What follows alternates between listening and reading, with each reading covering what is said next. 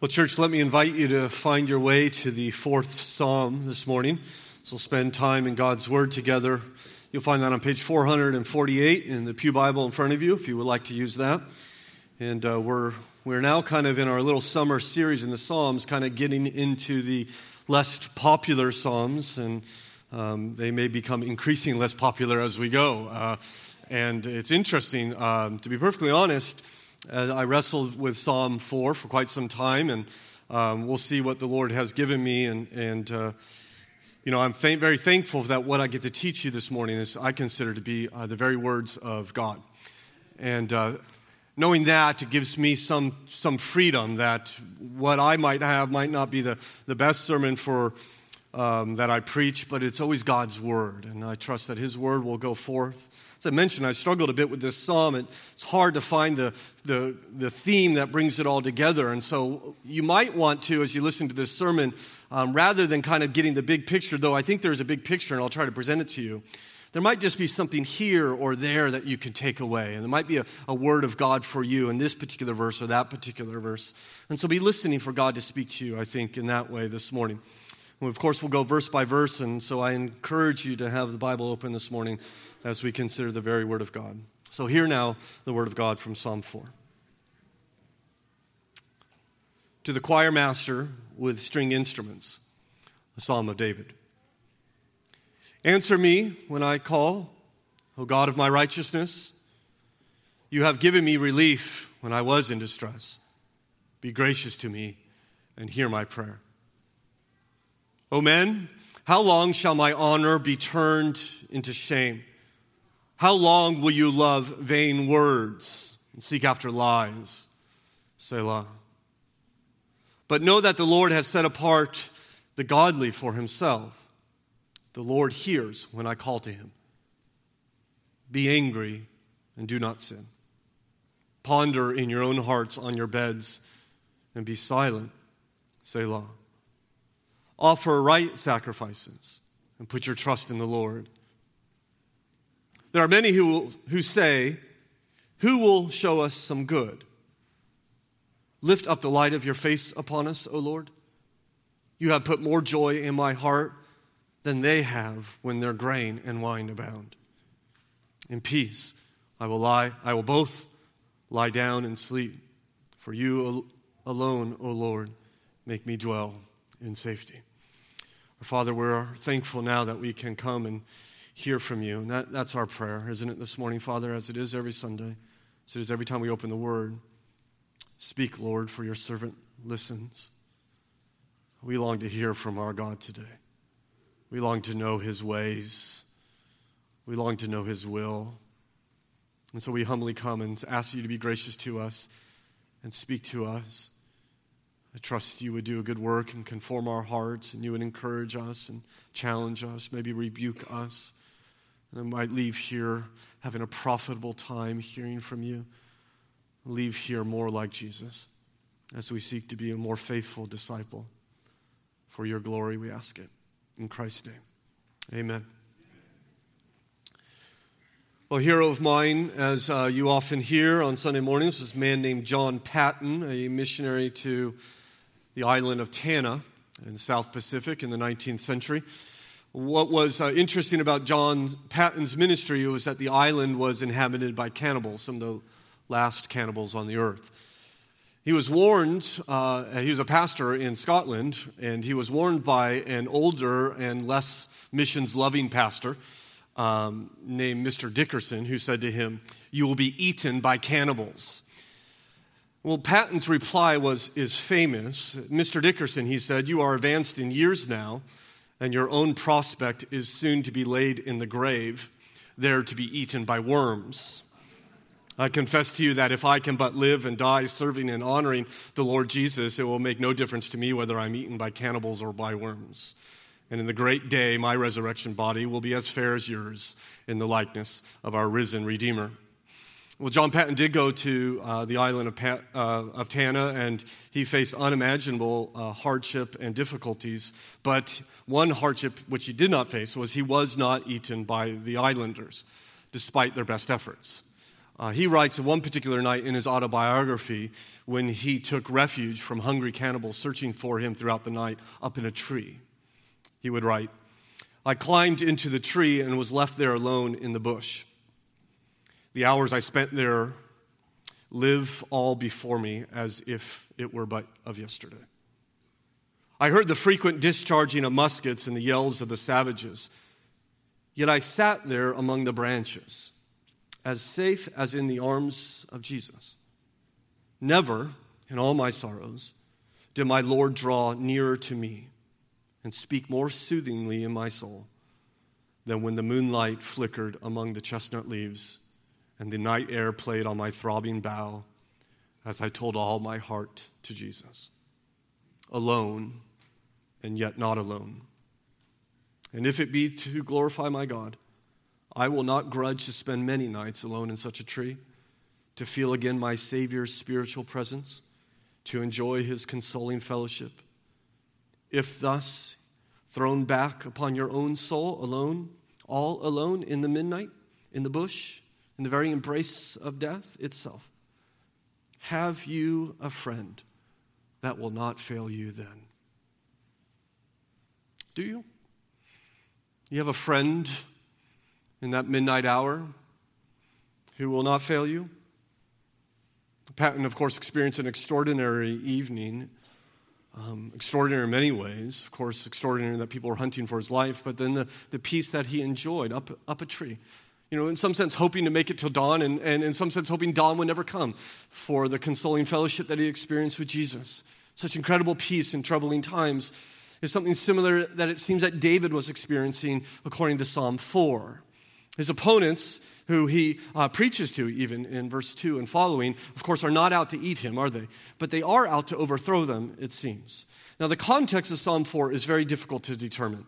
Uh, some have suggested that Psalm 4 is a continuation of Psalm 3, uh, which we considered last time, that the, the occasion, of course, if you remember, was Absalom, David's son's revolt against him. And so it might be that he's, he's still dealing with that, that coup d'etat. But it's probably, and, and, and about half the commentators that I read, and this is where I kind of land, is that David's dealing with some type of famine some type of uh, terrible drought, some type of humanitarian crisis. And you see in verse 6, I think he drops hints for us. He says, There are many who say, Who will show us some, some good? In other words, they're saying, Which God will be good to us? Because the current God isn't. And then in verse 7, he mentions, You have put more joy in my heart than when they have. Um, when they have their grain and, and their wine abound. I think he mentions grain and wine because this is what the people are longing for at that time. And so it might be, it probably doesn't make a big, a big difference, but it might be that there's some humanitarian crisis happening. And David, uh, King David, is feeling the heat.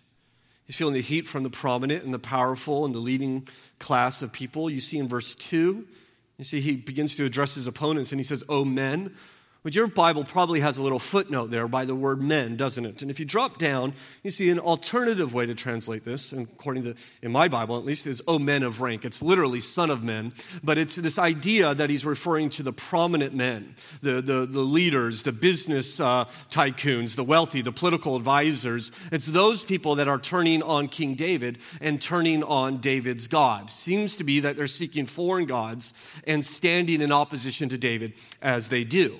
And in the midst of this kind of political crisis and humanitarian disaster, David gets to this point in the end of his psalm and concludes in verse 8 In peace I will both lie down and sleep, for you alone, uh, alone O Lord, make me dwell in safety.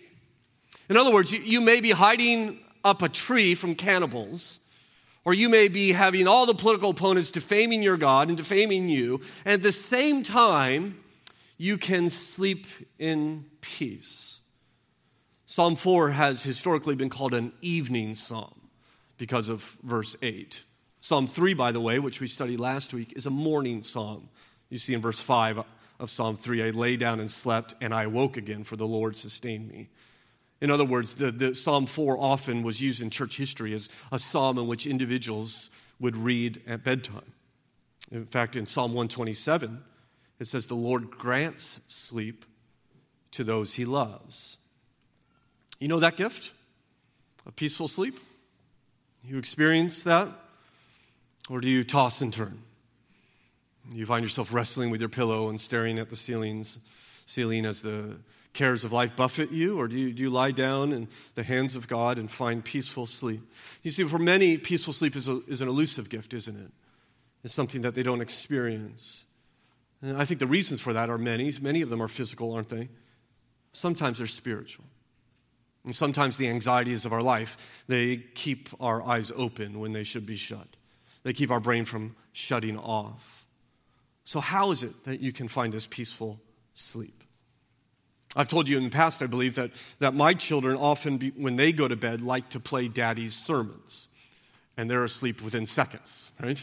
So uh, you might want to try that. Um, but perhaps a, a more biblical way to find this peaceful sleep is to do so how David did. And it's probably no surprise that I will exhort you, as the psalmist often will, to begin by depending on God. It seems like this is the first exhortation that we see David bring to us that in the midst of these times, we must begin with our dependence on God. You see, David doesn't start very peaceful, does he, in verse 1?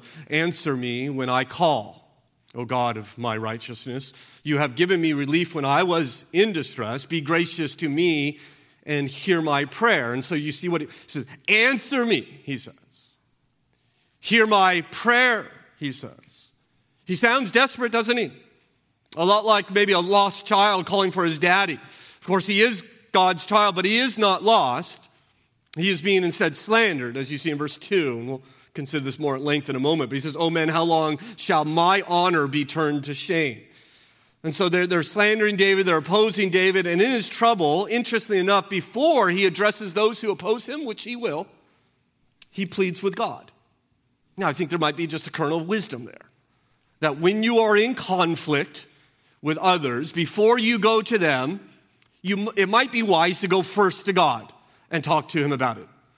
So before you send the email or fire off the text, it might be good to walk away from the computer for a little while and talk to the Lord, get alone. Lord, I need to talk to you about this conflict. I need to talk to you about this situation in my life, as David seems to be doing. He comes to God first, depending upon God in the midst of his conflict. In fact, he even reminds God of the past grace in which he has received. You see that there in verse 1. You have given me relief when I was in distress. Know, we, of course, don't know what David's talking about. Perhaps he's referring to an earlier time when he was hiding in a cave from Saul, and that very Saul, his enemy, found his way to that cave to uh, find some relief, if you remember that story, and yet God protected David at that time. Or maybe, maybe he's thinking of an earlier time when God guided the stones from the hand of his youth to take down a giant. You have given me relief, he says, past tense. You see that when I was in distress. So he's thinking about how God has blessed him in the past in order to help his heart depend upon him in the present. So I don't know if you ever don't do that. I don't know if you, it's your practice in the middle of trouble and trial to look back, and to survey how it is that God has helped you, how He has brought you through past troubles in order to strengthen your faith during present troubles. Uh, a number of years ago, for instance, I was uh, fired from a church. I was in my uh, early 30s at the time, and uh, I had been pastor and serving on staff there for about a year and a half. Uh, Allegra and I had uh, uh, our, our daughter, Anna, was about one, and we were expecting our son, Josiah, in October, and it was May. So I was fired a couple months before um, our second son was born. And I don't know if you know anything about how churches hire pastors, but typically it takes about three years or something like that. Okay, I think I went through 16 interviews to get this job. So it's you know it, churches do not move quickly. And of course, I wanted to continue to minister, and, and so I'm thinking, well, I have a child, and I have another child on, on my way, and, and, and now I, I don't have a job. I don't, I, I, we just bought a house. How are we going to do this? You know what God did? He provided. Now, the money didn't float down from heaven, by the way. He provided me with a job, and then uh, another job, and another job. And so I worked one full time job, and sold backpacks on the weekend and, and taught at community college. And so God provided. God, God blessed me. And God comes. And you ever think about how it is that God has helped you in the past in order to uh, uh, strengthen your faith in the, in the present? Think about it. That's what David seems to be doing in this distress. God, you have given me relief. And I know you can do it again. In fact, one of the things that I, have been blessed so much by, and even in my studies of the Psalms, is that the psalmists are already impacting the way I pray. They're teaching me how to pray. In fact, we'll see in the next psalm that uh, uh, little phrase that I've been praying uh, frequently in Psalm 5 Lord, lead me in the paths of righteousness. I want, I want uh, today, I, I'm going to walk a path. I want you to lead me in righteousness. And the psalmist is constantly praying, he's constantly depending upon God.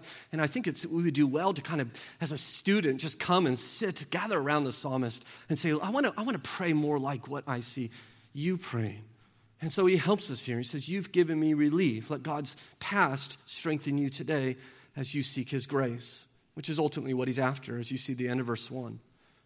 Be gracious to me, he says, and hear my prayer. I love that little verse there, that, that little line there at the end of verse 1. I wonder if you do well to, what is it, to commit those eight words to memory. Be gracious to me and hear my prayer. I think it's important because you see, David has no right to demand anything from God. You notice David does not appeal to his own goodness. He doesn't say, I'm a good man, therefore hear my prayer, but he appeals to God's grace. In other words, I don't deserve you to answer me, but I'm, I'm appealing to your character, not mine. It reminds me of that story when Jesus encountered those Jewish leaders, the, the, the, sons of men in his day, who approached Jesus on behalf of the centurion and his servant. Do you remember that story? And this centurion's servant is, is ill. In fact, he, he, seems to be dying. And these Jewish leaders come to Jesus and, and they say, Jesus, will you come and, and heal this man's servant? But what's interesting is the argument that they use to get Jesus to comply. And they go to Jesus. Do you remember what they said? They said, This man is worthy to have you help him. They say, He, he loves our nation, Jesus. Don't you see that? He built our synagogue, Jesus. He's kind to his servant, Jesus. And they, they lay out before Jesus this man's worth in the hopes that that will convince Jesus that he is worthy of this healing. And it, this is how religion works, isn't it? Do this, right? Don't do that right? Keep the law, read, pray, do the five pillars, right? All the rest, uh, you know, just here it is. Here's the things to do. You, and if you do them well enough, then of course you have earned something from God, right? And when you need Him, well, because you have done this, then God will come and, and help you because of what you've done. Interestingly enough, by the way, Jesus comes to this man's house, and as he draws close to the centurion's home, remember the centurion, he's coming to Jesus' home, and centurion runs out of his house to stop Jesus from coming into his house. Remember his message I am not worthy for you even to come into my home and just say a word and my servant will be healed.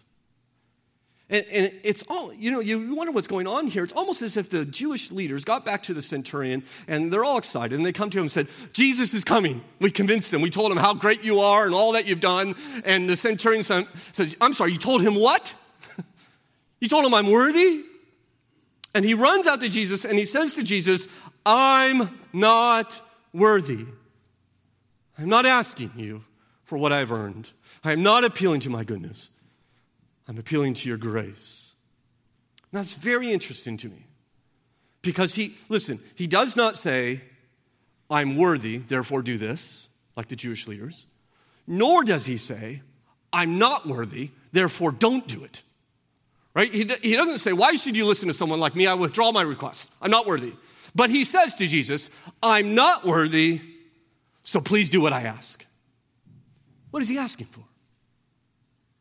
Grace. The same thing David seems to be asking for. Be gracious to me and hear my prayer. You know what Jesus says in response? Finally. Finally, he says, I've been looking all over Israel. Finally, I have found someone who gets it. So I wonder, in light of this truth, how do you pray? Right? Do, do you present your merit before God? You know, now, God, I've been good and I've been doing what you've told me to do and I've been kind to my spouse and all the rest. I need a little bit of help here. You appeal to your own goodness or do you appeal to God's grace? We've been, we, uh, Craig came up and prayed for us this morning. We've been praying for Craig, of course. He let the church know uh, a number of weeks ago that uh, he has cancer. And we're praying for Craig, God would heal his cancer. Psalm 6 will teach us to pray for healing, interesting enough. But I, I want to be clear, and I, in fact, I spoke about Craig uh, this weeks ago and even again this morning. Though we pray for Craig's healing, Craig does not deserve to be healed. You understand that? And so we don't, we don't go to God and say, okay, God, Craig served our church And Craig's taught our Sunday school class, and Craig keeps our books, and, and, and, and Craig, you know, he, he pastors the people. So therefore, heal him. He's done all this, therefore you should do this, God. I mean, uh, how are you praying for Ben and Barbara, Terry and Mark and Doug and Shelly? How are you praying for Frank and Dick and Ginny and Mary and Ann and Ray and Gail and Paul and Fran and Lynn and Kim? All people, by the way, the elders gathered around on Thursday night and prayed for. How are we praying for them? Do you stand on the quick stand, quick stand of your own goodness and say, I'm good, they're good, therefore do this? Or do you stand upon the rock of God's grace? Be gracious to me and hear my prayer. Maybe you come into this room today and you're limping a bit. Maybe you feel unstable today. Know that your God is gracious Maybe even now you would pray in your heart Lord, I have nothing to commend myself to you. I have earned no blessings from your hand. But are you not merciful? Are you not gracious? Be gracious to me and hear my prayer. As David teaches us how to depend upon God.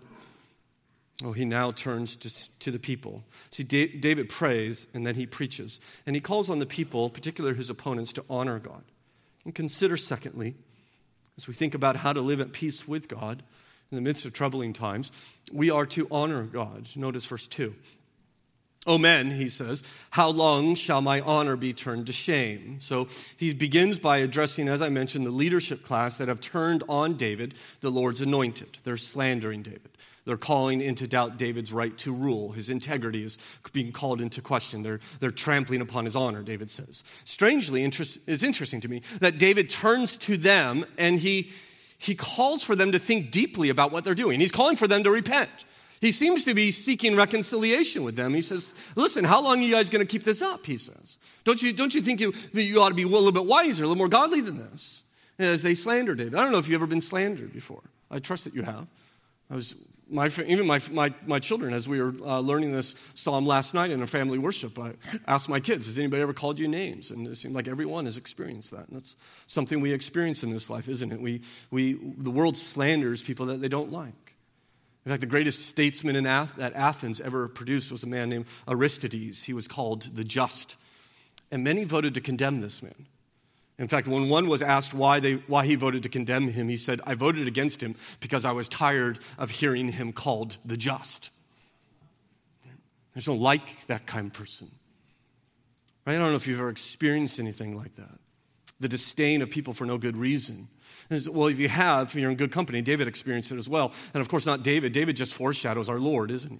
when the sons of, his, of, men in his day, the leadership class in his day, mocked him, saying, If you truly are the king of Israel, come off the cross, and then we will believe in you. And David calls for them to honor the Lord's anointed and asks a second question in verse 2. He says, How long will you love vain words and seek after lies? Selah. See, they're not just lying about David, they're actually seeking after lies. In fact, I think that phrase, seeking after lies, is best understood that they're seeking after idols. One translation puts it this way How long will you love delusion and seek false gods? See, they're not simply turning on the Lord's anointed, they're turning against the Lord Himself. And it's probably because God is not providing what they want. So they'll seek after gods who will. That seems to be the world that we live in to, to me. That men and women are, are worshiping whatever pays out, whatever gives the desires of their heart and they seek after delusion, they seek after false gods. One of the greatest preachers ever was a man named Chrysostom. I think he, John Chrysostom, I think he was in the seventh century. He was called the, the Silver Tongue. And he once, in reflecting on Psalm 4 2, he said if he were the fittest on earth to preach a sermon to the whole world gathered together in one location and had the, a hot, some high mountain for his pulpit and was furnished with a voice of brass, he could choose to preach on no other verse than this one here in Psalm 4 2. How long will you love delusion and seek after false gods?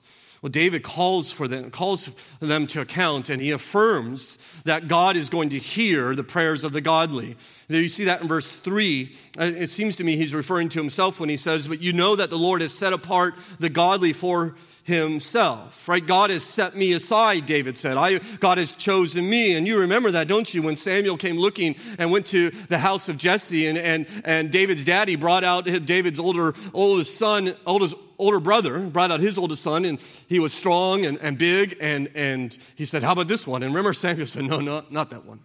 And he brought out another one. He said, Well, this one's tall and handsome. How about this one? No, not that one. And on and on he went, one after another, until he had no more sons. And Samuel said to David's father, Have you no other boys? And his answer was, Well, I mean, no. I mean, oh, we got, we got David, but he, he's the sheep boy. I mean, he's just out back. You don't want David. And God says, That's my man. That's the one I want. And it seems that when David says God set aside the godly, has a very personal meaning for him, doesn't it? And he warns, see, see what he's doing? He's warning his opponent that in rejecting me, you're rejecting God's choice. In, in fact, because he's chosen David, God is going to listen to him. You finish verse 3, and what he says, the Lord hears when I call to him.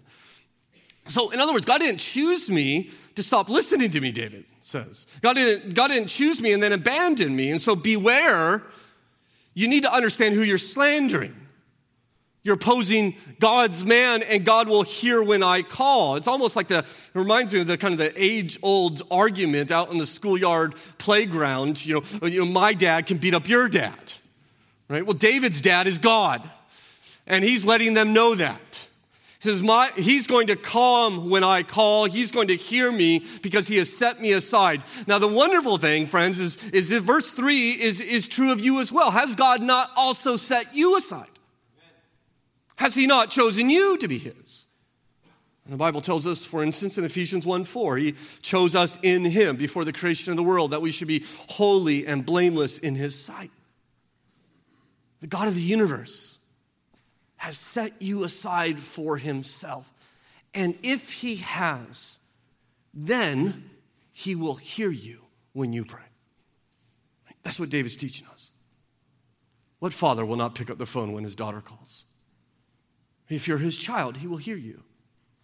In fact, I don't know if you noticed the change already in David from verse 1 to verse 3. Right? Verse 1, he's saying, Answer me. And now, verse 3, he will answer me. As he begins to preach to those who stand in opposition to him, it seems like he's preaching to his own heart, as any preacher has experienced. And so he kindly exhorts his enemies to turn from their sin and to honor God. In fact, he gets specific about their sin there in verse 4. Be angry and do not sin, he says. They're evidently angry at David, and David says, Hey guys, don't let your anger turn into sin. So, my question for you in light of verse 4 is Do you sin in your anger? Okay. And I, I, think the, I think we all probably should say the answer is yes. Right? Yeah, yes, we do. Now, technically, it is evident, evidently possible to be angry and not sin. Okay? That's possibility is certainly open. That's what David's, okay, when you're angry, make sure you're not sinning. But I, I don't know, maybe this is just me, but that, that seems very, very difficult. And I think we probably should beware when our passions are high. Right? Because we sin when, in our anger when our anger is without cause. What I mean by that is it's okay to be angry when you're angry at what makes God angry. But, but quite often we're not, you know, God, listen, God's not angry at the traffic. Okay? He's not angry at your broken lawnmower. As my oldest son reminded me last night, God is not angry when my nail gun cannot make it through a plank of white oak repeatedly over and over again. God is not angry at that. So I should not be uh, uh, as well. So we sin in our anger when we're angry at things that do not make God angry. Moreover, we sin in our anger when our anger is disproportionate to the cause. Because if you're anything, once again, you're anything like me, I guess it's confession time, but here we go. Um, you, you, you, you, you were angry at some things, minor things, and then like the major things that really should get us angry, we just kind of shrug our shoulders. And so you, the broken appliance is going to get some of us men all bent out of shape, but the, the, the sex trafficking that takes place 15 miles from here, Yeah. Get on with my day. Right, so we, we sin when our anger is not proportionate to what is actually causing it. Moreover, our anger is sinful when it's an eruption, which is pretty much almost all the time it expresses itself in my life. Right? When our anger is not a deliberate choice, where we sit down and think, okay, should I be angry about this? In light of what I know about God, in light of what I know about the situation, yes, I should. But quite often, the anger that comes out of us is not based upon a time of reflection. It is just this, this, this um, eruption coming from us. Your anger, lastly, is sinful when it's long lasting. We can, can listen, continued anger easily becomes bitterness and hatred I think Paul was right, of course he was, when he said, Don't let the sun go down on your wrath. Now, if you could do that, right, you could be angry at the right things in proportion to the, the, the, their cause, and it's not an eruption and it's not long lasting, then you can be angry and not sin. Go for it. I think probably the wisest thing is hey, let's put the training wheels on on this one, and we're just going to avoid anger pretty much except for very rare occasions. When, when we feel it rise, in fact, it seems David's suggesting probably best to go, get alone and cool off as you read the rest of verse 4. It says, Ponder in your hearts, your own hearts, on your beds, and be silent. He's suggesting that we would consider our ways, get alone with God, lie down on our bed alone and undistracted. Think about what's going on in your heart there in silence. I think quiet reflection has a way of clearing the air right? When someone confronts you, your, your, immediate, your immediate reaction, isn't it? Your least sinful reaction is to be defensive. But when you're all alone and, and everyone's gone, it's just you and the Lord, you can consider things more deliberately and, and not in the rush of the events. You can think about them. It's why he adds that little phrase there at the end of verse 4 and, in, and be silent, right? Stop talking and think. Get alone with your heart. Stop defending, stop accusing, close your mouth and begin to consider, stop typing, right? And think. Are you sitting in this? Look at your heart. Sit for a while and be with your thoughts. Let them let, let you work it out before God, right? Look at yourself honestly. Lord, are you angry at this like I am? Uh, or is it just because my pride is, by, is wounded, or I want my way, or I'm in a hurry? Right? David says, No, look at yourself. You ever look at yourself? I mean, do you ever, uh, not look at yourself in the mirror, but do you, do you ever look at your, the, your soul in the mirror? Do you ever, is there ever a time in which you, you think, you just kind of just review your day, and it's like, okay, how did day go? How was it? Maybe, maybe we could do this when you lie in bed, a moment of silence before the Lord. Lord, how did my day go today? How did I serve you? What opportunities did I miss? Who did I encourage? Who did I offend? Right? Because I think we go thoughtlessly day after day after day after day as if there is an endless supply of them and they won't run out. It seems David's exhorting us to know you, you, it's good to pause and be silent and think about your life. Is this the way God w- wants me to go? And even as that little word there, Selah, as we saw when we did Psalm 3, it means really to pause and to think. Think about this. Consider your ways before you act. I wonder, my brothers and sisters, when do you reflect on your life? For most of us, it's like December 30th. I wonder if we would do well to reflect more frequently. And David finally, in exhorting us to honor God, says we are to offer true worship there in verse 5. Offer right sacrifices and put your trust in the Lord, he says.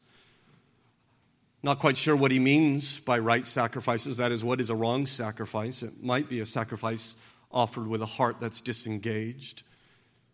It's easy to have the veneer of Christianity.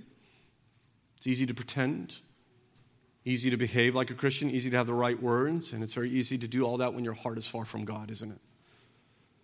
In fact, um, sometimes we're pretending to be Christian and we're really stewing about the people that we're upset with.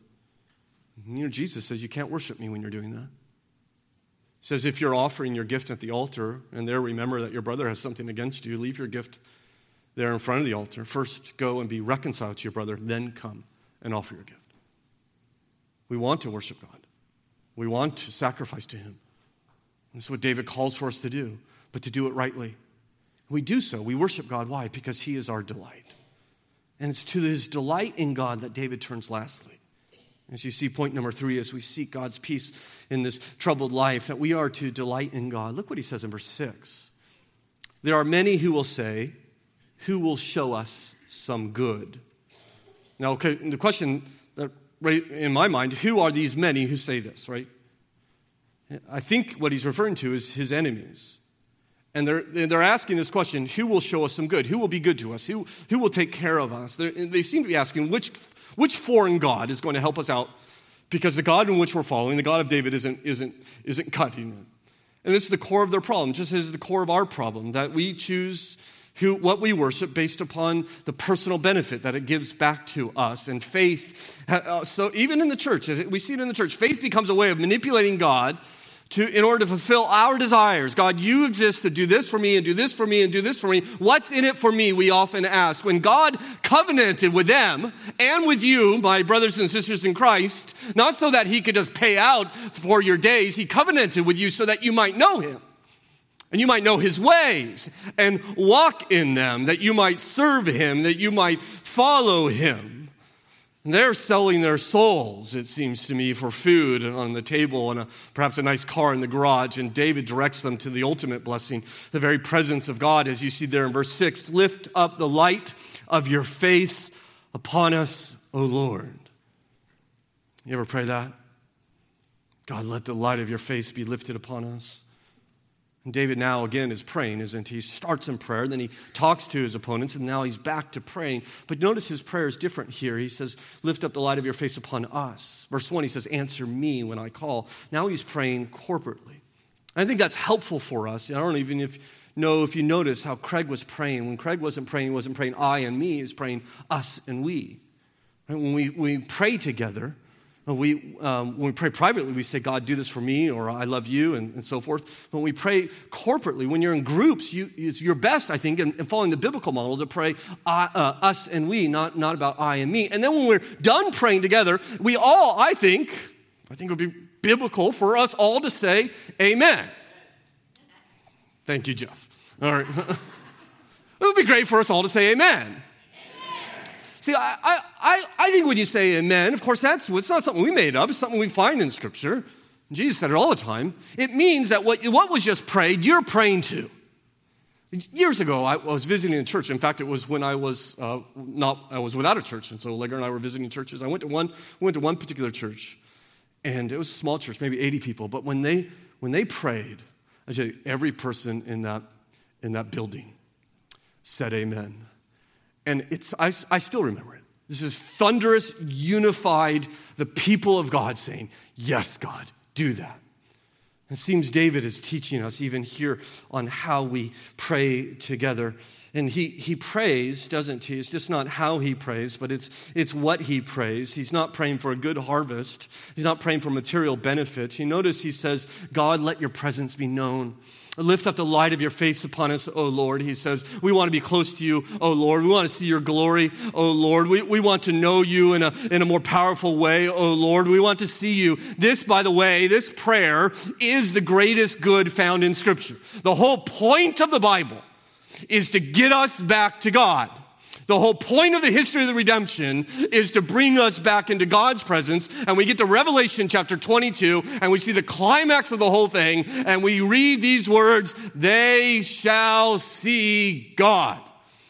And it seems to me that David, he says, I just want some foretaste of that final blessing. I long for that glimpse. I want to see you. We want to see you. We need to see you. And the reason why it is because the face of God's countenance is what brings us joy. The presence of God is what fills our hearts with delight, as you see in verse 7. You have put more joy in my heart than they have when their grain and wine abound. And so David imagines an abounding harvest and overflowing wine, and he says all of that pales in comparison to God's face, to God's presence. The tragedy, I think, is that we often settle for far less than God's presence. Often, I think if we're probably honest, what, what is it that you really want at times? Do you want the abundant harvest or do you want greater intimacy with God? I wonder what we choose. I think we say, oh, of course, a greater intimacy with God, but I wonder what our lives actually bear out. I wonder if we, we actually see that in our actions. Right? I, I, D- David says, no food, no amount of money, no, no, no nice car, and with all its gadgets, no house, no vacation, can possibly compare to the glory of God. And yet, so often, we're we just want the trinkets. Uh, it was C.S. Lewis who famously put put it this way He says, If we consider the unblushing promises and the staggering nature of the rewards promised in the gospel, it would seem that our Lord finds our desires not too strong, but too weak.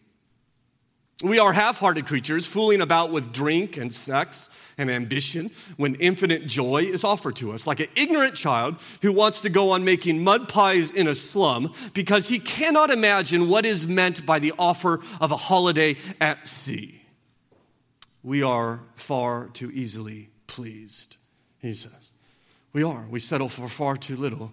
May the Lord open our eyes to the supremacy of Christ so that we can see and know his worth, so, so that we don't get sucked into pursuing other things, that we would join with David and we would learn to pray, Lift up the light of your face upon us, O Lord. Let me see your glory. Let me see your grandeur. So we can say, even being up in a tree, being hunted by people who want to take my life, can't be one of the greatest times of my life. Why? Because, not because of all I have, but because of who I have. I have the Lord Jesus Christ. And that we therefore would seek him afresh, that we would put down the mud pies that we play with in the slums and join God at sea and bask in his presence. He is the greatest of all goods. As one has explained, he has placed echoes and shadows of his glory in our lives to make us long for something more. The majestic roar of a waterfall shakes our bodies. The mystery of space tugs at us through a telescope. The, we feel the burning heat of love. We watch the sunrise over fields. The wondrous things are just appetizers that are meant to make us hungry for the God who created them. You were made to love him and to worship him, and nothing less will please you. In fact, it's interesting to me in verse 7, he uses the language of feasting.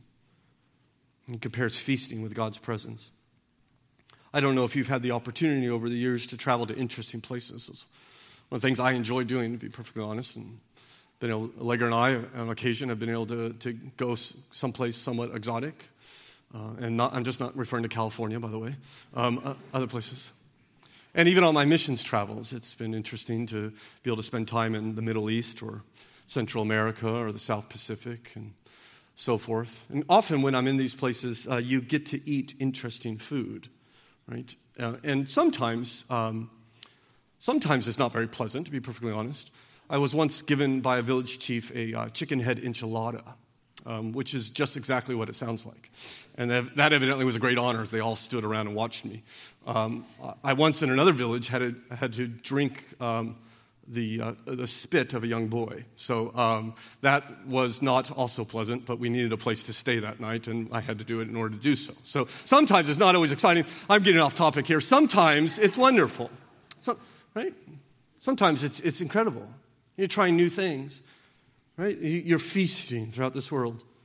And yet there's part of you, isn't there? If you ever experience something like that, there's part of you that still longs to be home with your wife and kids Right? If you had the choice between a, you know, a steak and wine dinner all by yourself or PB&J with your family, I think more times than not, you say, give me the PBJ and the people I love. You see, it's the relationships that make the meal. My friends, it's your relationship with the Lord that makes the world a banquet. It's not the world itself. It, it, it's God it's the light of his face that transforms this world into a feast for us. And he comes to bring us joy. And that, rest, that, that, the result of that joyful presence is a lasting peace. As you see finally there in verse 8, that God gives us peace. David says, In peace I will both lie down and sleep. David, of course, is still feeling the political pressure his land was suffering from some kind of disaster. And yet David rests. David says, I'm, I'm not going to stay up in fear. I'm not going to toss and turn. I, am not going to lie awake uh, worrying. I'm going to lie down and I'm going to sleep. So, how's that possible, David? Well, he tells us there at the end of verse 8, doesn't he? For you alone, O Lord, make me dwell in safety. So, it's not the bolts on my doors and the dogs downstairs that keeps us safe. It's not the money in your bank account, or your retirement account, or your reputation, or your beauty, or all the rest that you trust in. David says, My trust is the one who said to me, I will, I will never forsake you or leave you. My, my trust is in a Savior who says, No one shall ever snatch you out of my hands. The reality is, if you're in Christ today, you are in his hands, and then you are, in a very profound way, safe. And you can therefore sleep. God has me today, and he shall have me forevermore. What do I have to worry about?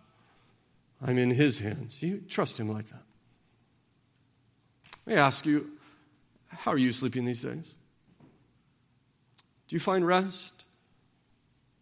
Or are you awake, buffeted by cares? Awake, beaten by the worries of life, all the frights and threats? Or do you lie down in peace because the Lord alone makes you dwell in safety? We see this with our children, I think. If your kids are anything like mine, and I trust they are in this way, they, they often, especially when they're younger, they want, well, they, as you put them down, they want daddy to snuggle you. Snuggle them, right? Daddy, snuggle me. Right? In fact, my kids still, to this very day, um, uh, they, they fight over who gets to sit next to daddy at dinner. It's almost on a nightly occasion. And typically, I don't like it when my children fight and are self serving, but on this case, I make an exception. Right? And so, uh, you know, the, thing is, I only have a right and a left. And so that, I got two kids sitting next to me. That leaves out five or six. And, and, and so often what I'll do is I'll reach out and, and for, and the little kids especially, and say, okay, well, can we still touch? And we, we can touch. And somehow that gives them some type of joy that, okay, I may not be next to daddy, but at least I can touch daddy in case the need arises during dinner. Well, what's going on? You've experienced this, haven't you, parents? They, they want to be near you. They want to be near daddy. When daddy puts them down, they still want daddy to scratch their back and kiss their head and pronounce a blessing over them as he lays on hands. Your father's God watch over you tonight, my child. They want that. I asked them last night, why do you want that? Why do, why do you ask daddy, don't forget to say the blessing? Daddy, will you hug me? Don't forget to lay your hand upon my head. Why? And they told me, every one of them last night, because it makes me feel safe. It puts peace in my heart. In fact, sometimes they, they don't want me to leave, especially when they're real young. They don't want you to leave, right, until they're asleep. Well, God, my friend, says to you, if you're in Christ, I won't go even after you're asleep. Right? I'm gonna, God says, I'm gonna spend the whole night in your room. And I will not sleep, and I will not slumber, so that you may dwell in safety. Do you believe that? God watches over you. Maybe that sounds immature, but it's what I believe. That I can put all the problems of today and all the concerns for tomorrow in the hands of my Lord and sleep. They shall not keep me from your gift, Father. Do you know what it's like to sleep in troubling times? Of course, sleep is, is a lot like death, isn't it? There's a reason that not only the Bible, but many cultures draw a parallel between sleep and death. It, it's a picture of it. It raises the question, I think, is how, how are you ever going to learn to lie down in your grave if you haven't learned to lie down in your bed? In fact, I think, I, I could, to be honest, I could think of no better verse to put on your headstone than Psalm 4 8. If you're looking for one, in peace I will both lie down and sleep, for you alone, O Lord, make me dwell in safety. In fact, it was that verse that Martin Luther wanted sung to him when he was dying. And it was, by the way. And, and not just Luther alone, many people have looked to that verse at the time of their death. In fact, on October 15th, 1555, a man named Nicholas Ridley, was living the last full day of his life on earth, for the next day, he was going to be burned at the stake publicly as a heretic who believed that people are saved by faith alone in Christ. His brother asked him, he said, Brother, would you like me to spend this night with you? And Ridley, interestingly, said, No. You can go home. I intend to spend a little bit of time with the Lord, and then I intend to sleep as quietly as I have ever done in this life. I think, what a great testimony, not only to this man's faith, but into the God in whom he trusts. How can you sleep the day before your execution? How is it that David is able to sleep in the midst of this turmoil? How is it that Paton is able to spend the night up in a tree in the midst of people looking to kill him? Well, I wonder if part of the answer is found way back in verse 1. We end our time together. I just want to draw your attention to how David addresses God. He says, Answer me when I call. And look at this little phrase, O God of my righteousness. You notice he, he doesn't say, My righteous God, as some translations actually put it. I, literally, it is God of my righteousness. Now, David's not appealing to his own righteousness. He's saying, God, you are the God who gives me righteousness right? He, he has become righteous because God has credited to him his righteousness. So, so he and we all may dwell in safety tonight and every night, forever and ever and ever, because God has credited us with righteousness. We have been justified. He took all of our sin. You know, all that sin when we pursue trinkets, and all that sin when we erupt in anger, and all that sin when we slander people, and, and, and countless more, and he has taken it and he heaped it upon his son Jesus Christ, who never committed any sin in word, deed, or thought and nailed him to the cross. And there he poured out his wrath upon his son Jesus for my sin and for the sin of all who would trust in him. And three days later, Jesus rose from the dead. He conquered the grave. And he has now said, If you would place your faith in me, I, I will forgive you of all your sin and I will give you my righteousness. I wonder if you have experienced that. Christians call that salvation. You would even pray God, I, I don't come to you on my own goodness. I yield my life to you and trust in Jesus' sacrifice for my salvation. And if you do, my friends, if you, you receive that gift, I'm telling you, if you believe it, you can sleep well tonight. You can sleep, in fact, I'm going to sleep well this afternoon, right? Um, in peace. How? Because God has saved me through his Son. And as the Bible tells me, he who did not spare his own son, but gave him up for us all, how will he not therefore give us all things in Christ Jesus? Our Father, we are thankful for your word and the encouragement that it is to us. So much practical truth, I think, in this little song. So much we need to learn. I find myself convicted once again, even thinking about it with my brothers and sisters here this morning. I want to be a more righteous man. I want to trust you more faithfully. You have only proven yourself to be good and faithful to me. And I trust in my brothers and sisters here. Let us therefore not occupy our lives seeking after these little trinkets that we busy ourselves with or getting annoyed at things so small. But let us find our joy in the fact that we are yours and you are ours through Christ. For it's in his name we pray. Amen.